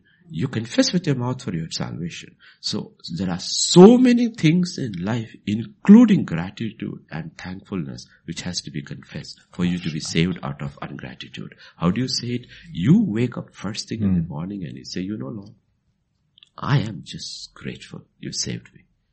I am just grateful. Thank That's how you're saved out of your situations. Hmm. There is one thing. It, it's a very, actually to be honest, this morning the Lord told me, He said, look at this carefully once again. He said, one thing is connected with righteousness. The other thing is connected with salvation. You think both are the same. He says both are not the same. Mm. In your heart you believe for righteousness. But in every situation you want to be saved. It comes out of your confession. And you have to confess right what I said and what I did. And you know, he said, I was always grateful. Mm. I was always grateful to my father. If there was somebody who could have been ungrateful on earth, it could have been me. Because I know what luxury is. I know how I lived in heaven Wow. and how I had to live on earth. And every day I was grateful to my father. And that's your salvation. You confess for the word of God. Lord, I'm thankful. I am thankful, Lord. I'm thankful for the wife you have given me. I'm thankful for the children you have given me. I'm thankful for the accommodation you have given me. I'm thankful for the provision you have given me. Lord, I am thankful. I may have issues with justice, righteousness, things to be done. But Lord, I am thankful. Amen. I am thankful. And God says, when you are thankful that way, you can deal with issues. Hmm. Deal with issues. But if you are not thankful, even if the issue is dealt with, you are still not happy. Hmm. Because basically deep inside you are ungrateful and hmm. unthankful. Yes. Okay? That is the key. Yes, Pastor Vijay. Yes. that was a good question. I think that was You, you, you want, you want to just look at it in Yeah. most- Would it say this? Of course it messes up our fellowship with Jesus. Of course it messes up with Jesus. Yes. Question number 22, uh, is again, uh, mission, regarding with mission. I think it's connected with missions. Our girls pray, open my eyes, let me see fields ready for harvest, dear Lord. Is it wrong to pray that way? No, it's not wrong. Because unless God opens our eyes, we won't see who is in need. Yes. Because they all look the same. And many of their smiles are false when they are broken inside. God has to show it to us. It's not a wrong prayer. He said the harvest is ripe, the fields are white, the harvest. But he, what is he basically saying? He says, you are not able to see. he says, he says, my eyes are open. I am able to see. What, it's, it's like these two salesmen they talk about, no? Who went to some small place in Africa about shoes. Hmm. One salesman, both were from different companies. One sent a telegram saying that no opportunity here, nobody wears shoes. Another man said only opportunity here because nobody has shoes. Okay, so God says open your eyes. If you were to pray, suddenly God will show you, you know what, the person you've been working with sitting next to you for years is the mission field. You never witnessed to them. Hmm. Open my eyes, O Lord. Okay. Therefore pray the Lord of the harvest to send out the laborers into his, the Lord of the harvest. That's the Spirit of God. That is Jesus. He said to his disciples, the harvest truly is plentiful, but the laborers are few. Okay, both for the laborers and to see the harvest, we have to ask. But you can't ask for laborers if you are not one. No? If I say, Lord, I am available. Lord, send laborers, but don't call me. You can't do that. That's not, that's not a prayer. Mm-hmm. Okay, there's a suggestion. That's not a prayer. if you need my opinion, Lord, you can have it. It's a suggestion. Okay, okay, it's not a prayer. Okay, but you, of honest, these are children in New York. Thank God for them. And now God is saying, no, yes, you should pray. And God will show you the mission field. You can, let me see the fields ready for harvest. No, but it will take time. It will take time. Okay, it will take time because what happens is uh, we have to come to that level of, even Paul God didn't give it to him in the beginning and all for a long time. Yeah. Because he would go hundreds of kilometers on the wrong way and then finally find out that's not where God wants him to be. Turn around and make him walk the other way. But Jesus, you will never see one wrong step. hmm One. I mean, I look at what you, what do you, you have a term for that in eh, economics. To do the maximum with the least waste of energy resource. That was Jesus. Efficiency to the best. never out of step with the Holy Spirit. He knew exactly where to go, when to go, how to take a break in between to get your rest, to continue the ministry. You know, here is preaching, the crowds, everybody, everybody get into your boat, fall faster, go to the front, fall fast asleep, storm is coming, nothing bothers him. And then the disciples are upset, stills the storm, goes across, demon possessed man, heals him, comes back. Man, he knew how to do ministry without wasting time, wasting energy, but absolutely In step with the Spirit. Instant up. But that's why he was so much in tune with his father. Mm. We hear a person is demon possessed, we'll say, let me fast seven days for him and find out the will of God whether I should go to him or. But I'm not saying, well, God doesn't do things in a one like that because we have to, otherwise we'll, pride will get into, oh, I hear from God. But that's not, He trains us to go that route. Then we realize, you know, like I tell my wife also, we're not going, it's not needed. Now, we are at this age, we have to be very careful about our time, our energy and our resources. We have to be good stewards. We, we can't just beat around in the air. Everything has to count. We have to be focused. God has given us something that is too big and too difficult. And we cannot, we can, I want tell her also, I don't want you praying with everybody who calls you to pray because every person has only so much amount of energy and oil to pray with every day. And everybody calls you for this thing and that thing and then you, your energy is flowing out. You are weak by the end of the evening. Yet I need you to pray for issues which are really, really serious because that's you. That's your gift. The spirit of prayer and supplication God has given you and I need it. I it, so we have to be very careful as we grow. We need to realize time is getting, Jesus said, soon the hour of darkness will be here. Work when it is mm-hmm. light. And you saw how much years you wasted in India and suddenly mission fields just sh- closing up. Absolutely closing. There are villages where village panchayats, the local bodies for those who don't understand in India, North India, which have passed in their resolution that if anyone becomes a Christian, he will have to pay 10,000 rupees per day and his family and they will be cut off from the rest of society. They cannot draw water from the village well. They cannot buy from the shops. You do not know what it means in rural India. You are dead. Mm. All you can do is pack up and go. And I know one pastor, I know one pastor in North India who has got a campus. At a point of time, he had 500 people living in his campus who had to leave their homes because they were cast out. So we need to realize times are not what we are looking like. We're not looking like, you know. And I'm not mentioning the pastor and all. He even has an underground cellar in his church where families are hidden for whom they are looking for. In India, we're talking about in India. Okay, we're not talking about another country. We're talking about in India. Okay, so we need to realize the doors are shutting. The hours of light is very little and we have to be very careful. I am going to put my time, my money, my energy where it gives maximum impact for the kingdom of God. Just look at, let's just think about it. Okay, go to, go to um, how God does in John chapter 4. John chapter 4. Okay, John chapter 4. Okay, now if you look at it, it's absolutely targeted. He went there, he sat by the well, sent all his disciples out, because you know if the disciples are there, this woman won't come. She's a Samaritan. No Samaritan woman is going to come to a well when she sees 13 Jewish men sitting over there. She won't come. Sends them all away. He sits there alone. She approaches him He has an encounter with her. He draws it out of her through his conversation because literally grace was poured upon his lips. A Samaritan rabbi asks, sorry, a Jewish rabbi asks a Samaritan woman, would you give me any water? That's grace. And she says, you are a rabbi, you are asking me for water? And he turns the conversation on the head, brings her to salvation. Now look, look, okay, I, I want you to I want you to verse 28 and then 39. The woman then left her water pot, went her way into the city and said to the men, come see a man who told me all things that I ever did. Could this be the Christ? Then go to 39. Many of the Samaritans of that city believed in him because of the word of the woman who testified. He told me all that I ever did. If you come down to 40. Okay.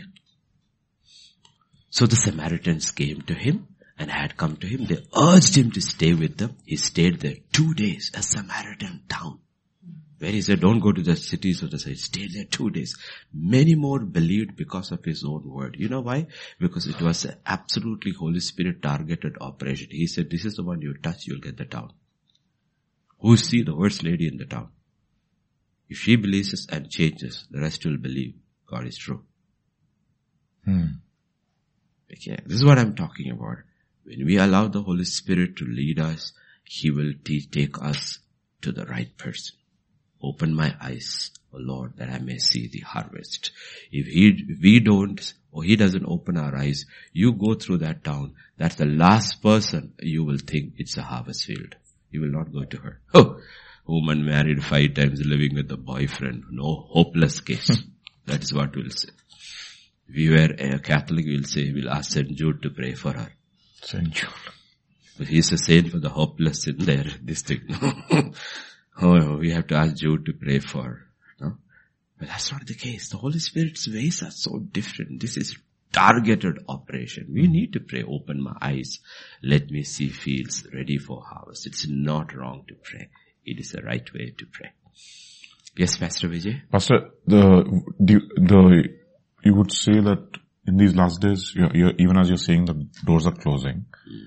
is there a huge harvest that is coming? There's, is there going to be a ingathering like the way that you? It will happen. That will happen. How it will happen, we do not know. That we have to find from God. But also saying this question, I like that question, and I saw show you showed you the example. The thing is that sometimes, if God will, let me let me let me put it across in a in the Muslim world mm. when we had our incredible successes that took place is because you know what? Some of the people who were initially touched was like the head of a clan. Mm. And in the Muslim thing, they have something which is more like a herd mentality. Yes, yes. Herd mentality, okay? When the head of the clan who is the most difficult gets saved, then suddenly the word goes out and everybody gets saved, genuinely gets saved. And because they are very interconnected through marriage and this thing, and before you know, it goes from one country to another country to another country. I'm not giving you details online, but it was like unbelievable how it happened. It's because it was not in our hands. It was released by God and He targeted the people. Targeted the people. You target a person, one person, like, like, uh, today in one particular city. Particular city I'm not mentioning because there are crackpots who listen also, troublemakers who listen. This thing, no? One particular city today. There were 600 Catholics listening today's message and the person wrote they were not offended because it's still showing from scripture. Yeah. But you know why 600 Catholics were there? Because of the person who got saved. Yes. He was the first one to get saved.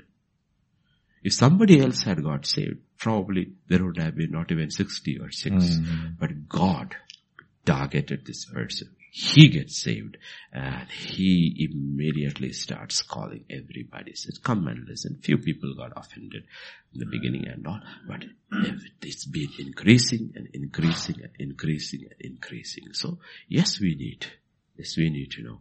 And that is because when doors are closing, but the door that God opens, you know, you see, that's about mission. This is actually about mission. So turn with me to the book of Revelation.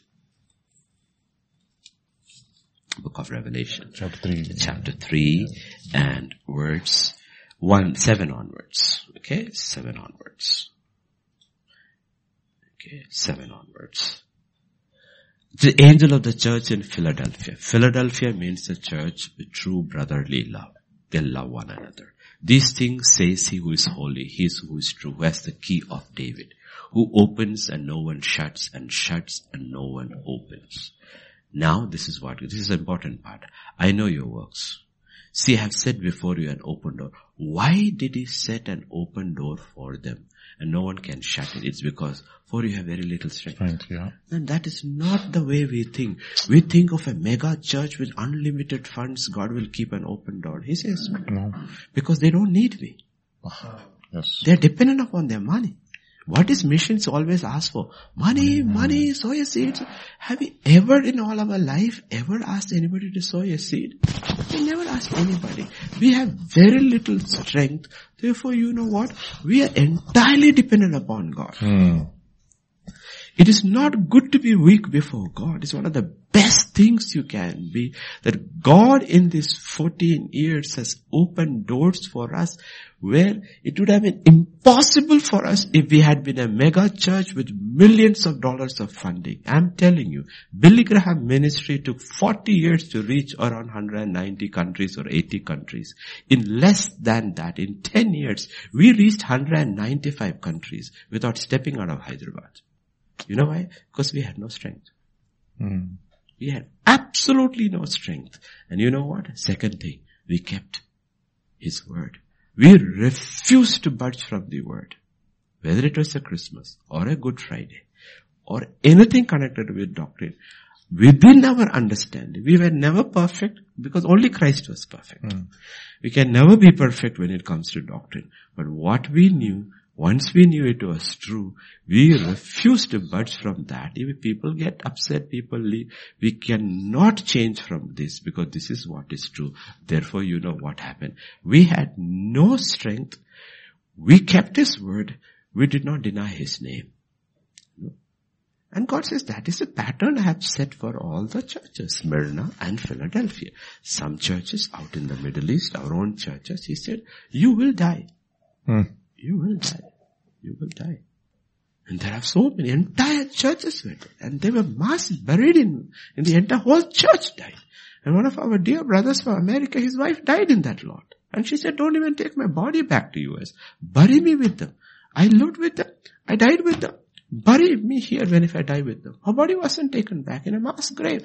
So that is Smyrna. So I have seen in my own lifetime God working with us in the pattern of Smyrna and the pattern of Philadelphia. And I look at it and said, I'm good with it. Hmm. I'm, who am I to complain? Our, some of our churches, many of our churches are Smyrna. How many people we have lost? I, I've forgotten, forget congregation members. I've forgot, start counting the pastors we have lost. Executed, hung, crucified. Crucified. Pastors and his children crucified together. You know? Of course in the beginning it would upset me. Now it doesn't upset me. It's, it's, that's, if that's what you say, that you are not going to come out, what he told Smyrna, and be faithful unto death, who am I to object? If that's your will for them, it's good. You know, so I'm telling that you need to understand this is it. We are, nobody can shut that door. Hmm. I have said before you an open door. The last two days churches, one is Philadelphia, other is Laodicea. Laodicea has shut his door to God.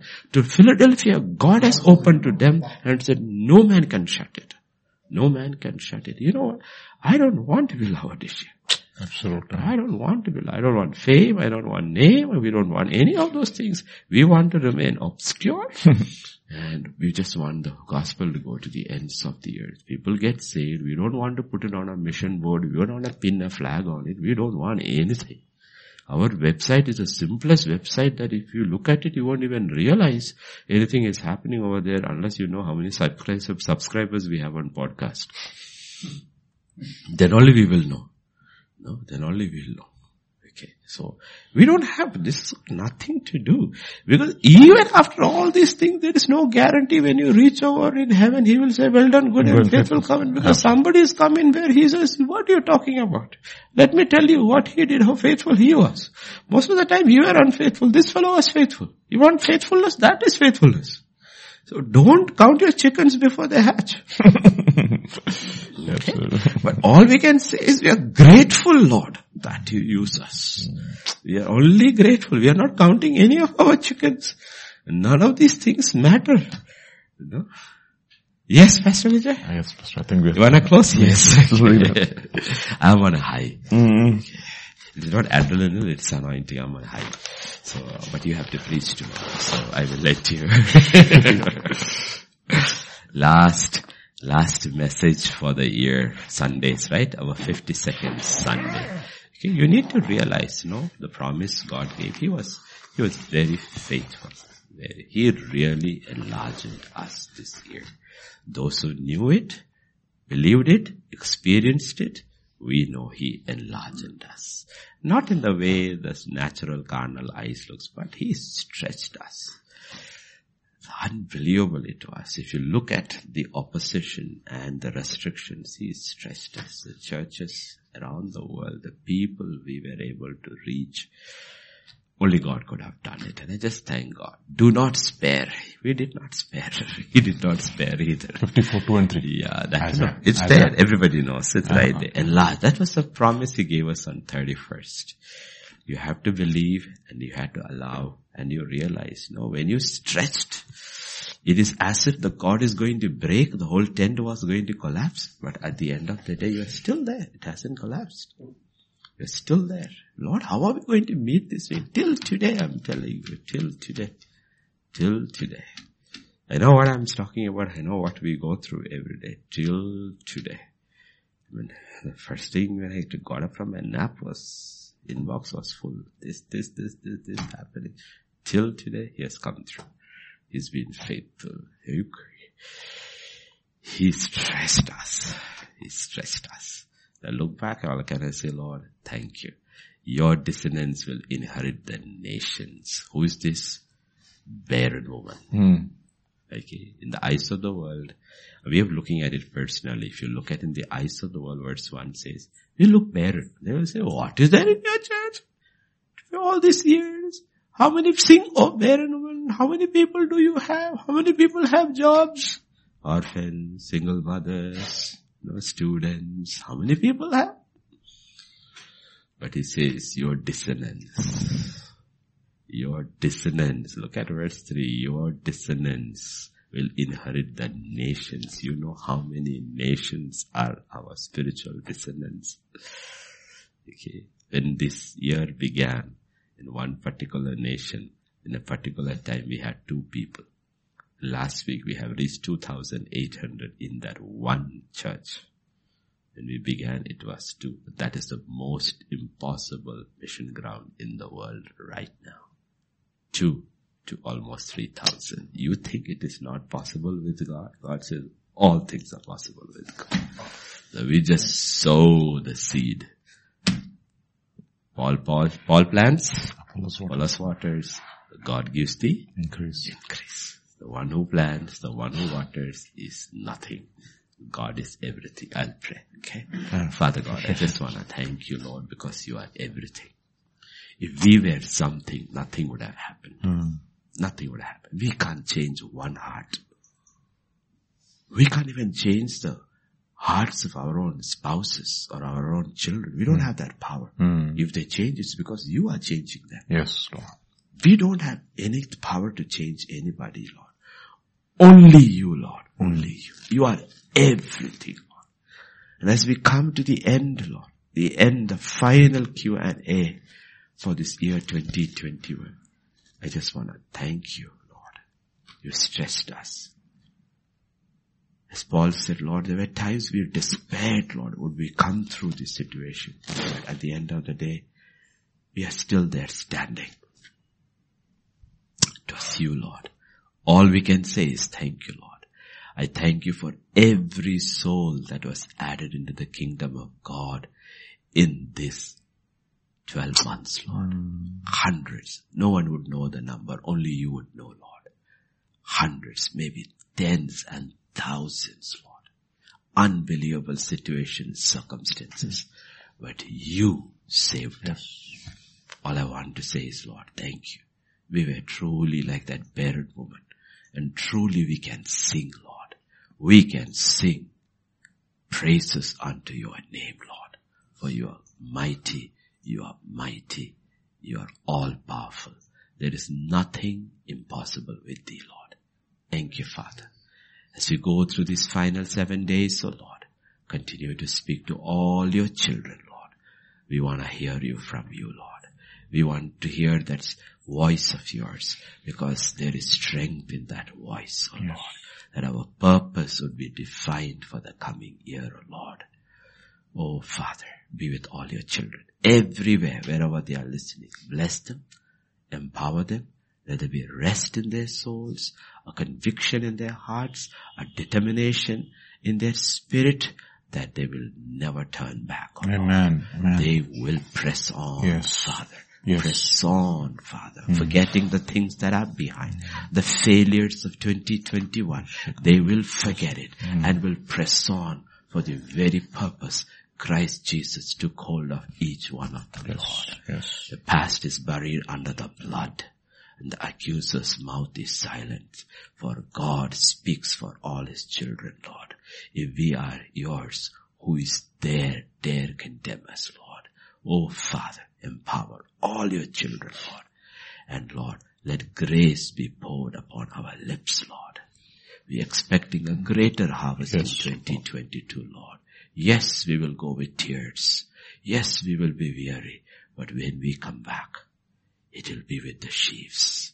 For our Father's barn will be full and our Savior's death will not go in vain on our watch. Hmm. Oh Father, we just want to thank you, praise you, worship you Lord. Thank you Lord. In Jesus name we pray. Amen. Amen. Amen.